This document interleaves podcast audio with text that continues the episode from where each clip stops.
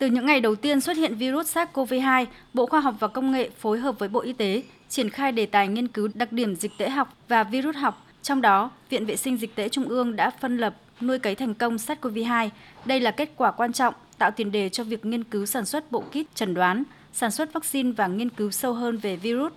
Nhiều tổ chức khoa học và công nghệ, doanh nghiệp đã phối hợp để nghiên cứu sản xuất thành công các bộ sinh phẩm phát hiện SARS-CoV-2, cơ bản đảm bảo phục vụ cho nhu cầu trong nước, góp phần quan trọng vào công tác phòng chống dịch COVID-19 như bộ sinh phẩm real-time PCR do Học viện Quân y chủ trì, phối hợp với công ty cổ phần công nghệ Việt Á nghiên cứu, sản xuất thành công, đạt tiêu chuẩn quốc tế phát hiện SARS-CoV-2, được Bộ Y tế cấp phép và đưa vào sử dụng ngay từ đợt dịch đầu tiên bùng phát ở nước ta. Bên cạnh đó, hoạt động nghiên cứu sản xuất vaccine phòng COVID-19 được tiến hành rất sớm. Hiện nay, vaccine Nanocovax do công ty cổ phần công nghệ sinh học dược Nanogen nghiên cứu sản xuất đã được đánh giá giữa kỳ giai đoạn 3 và đang chờ Bộ Y tế cấp phép sử dụng khẩn cấp. Ngoài ra, Bộ Khoa học và Công nghệ đã cấp giấy chứng nhận chuyển giao công nghệ sản xuất vaccine phòng COVID-19 bằng công nghệ mRNA do công ty VinBioCare thuộc tập đoàn Vingroup. Hiện nay, vaccine ARCT-154 đã bắt đầu thử nghiệm giai đoạn 3B và dự kiến sẽ xin cấp phép khẩn cấp vào tháng 12 tới.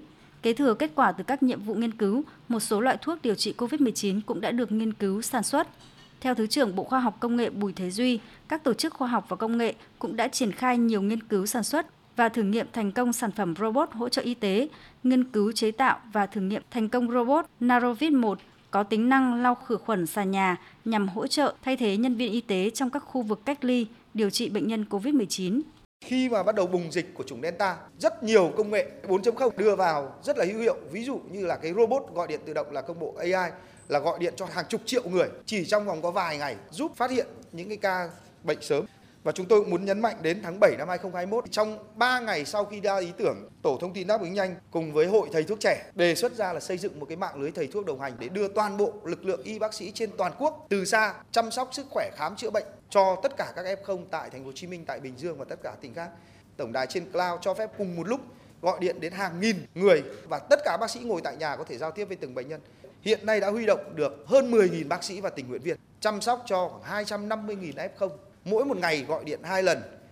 Tại cuộc họp, các đại biểu đánh giá sự hỗ trợ tích cực của khoa học công nghệ trong công tác phòng chống dịch COVID-19. Thời gian tới, ngành khoa học công nghệ cần tiếp tục nghiên cứu vaccine và thuốc điều trị các phương pháp xét nghiệm mới với nước bọt, hơi thở, nghiên cứu các hội chứng hậu COVID, hội chứng bệnh lâu dài, hỗ trợ hoàn thiện hệ thống máy thở HSMC,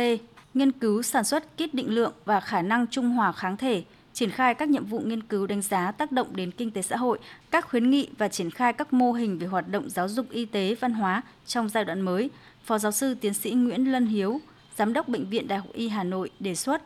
Chúng tôi cũng đề nghị là sẽ vào cuộc cùng với cả Bộ Y tế để phân loại mức độ bệnh nhân, dùng các cái tiêu chí khoa học tạo một cái thang điểm chung đánh giá mức độ bệnh nhân. Theo tôi là cái việc đánh giá mức độ bệnh nhân là mức độ quan trọng nhất trong việc tiếp xúc ban đầu và sau đó chúng ta sẽ có cái, cái áp dụng công nghệ ứng dụng. Nếu chúng ta không đánh giá được thì tất cả các công nghệ về sau chúng ta đều không thành công. À, việc thứ ba đấy là sử dụng cái AI để phân loại kết nối các giường bệnh chống xe cấp cứu ở gần nhất. Cái đấy là tôi nghĩ là khi ở những thành phố như Hà Nội, thành phố Hồ Chí Minh thì chúng ta sử dụng cái công nghệ đấy sẽ rất là hiệu quả. Các bệnh viện sẽ nạp số lượng giường chống vào và AI sẽ hỗ trợ cho việc đón bệnh nhân bằng xe cấp cứu nào gần nhất, đưa đến bệnh viện nào gần nhất. Một số đại biểu cho rằng cần có chiến lược khi đầu tư nghiên cứu phát triển công nghệ phòng chống dịch và ứng dụng chuyển giao công nghệ, cơ chế chính sách thu hút nguồn lực nghiên cứu công nghệ, giải pháp phòng chống dịch.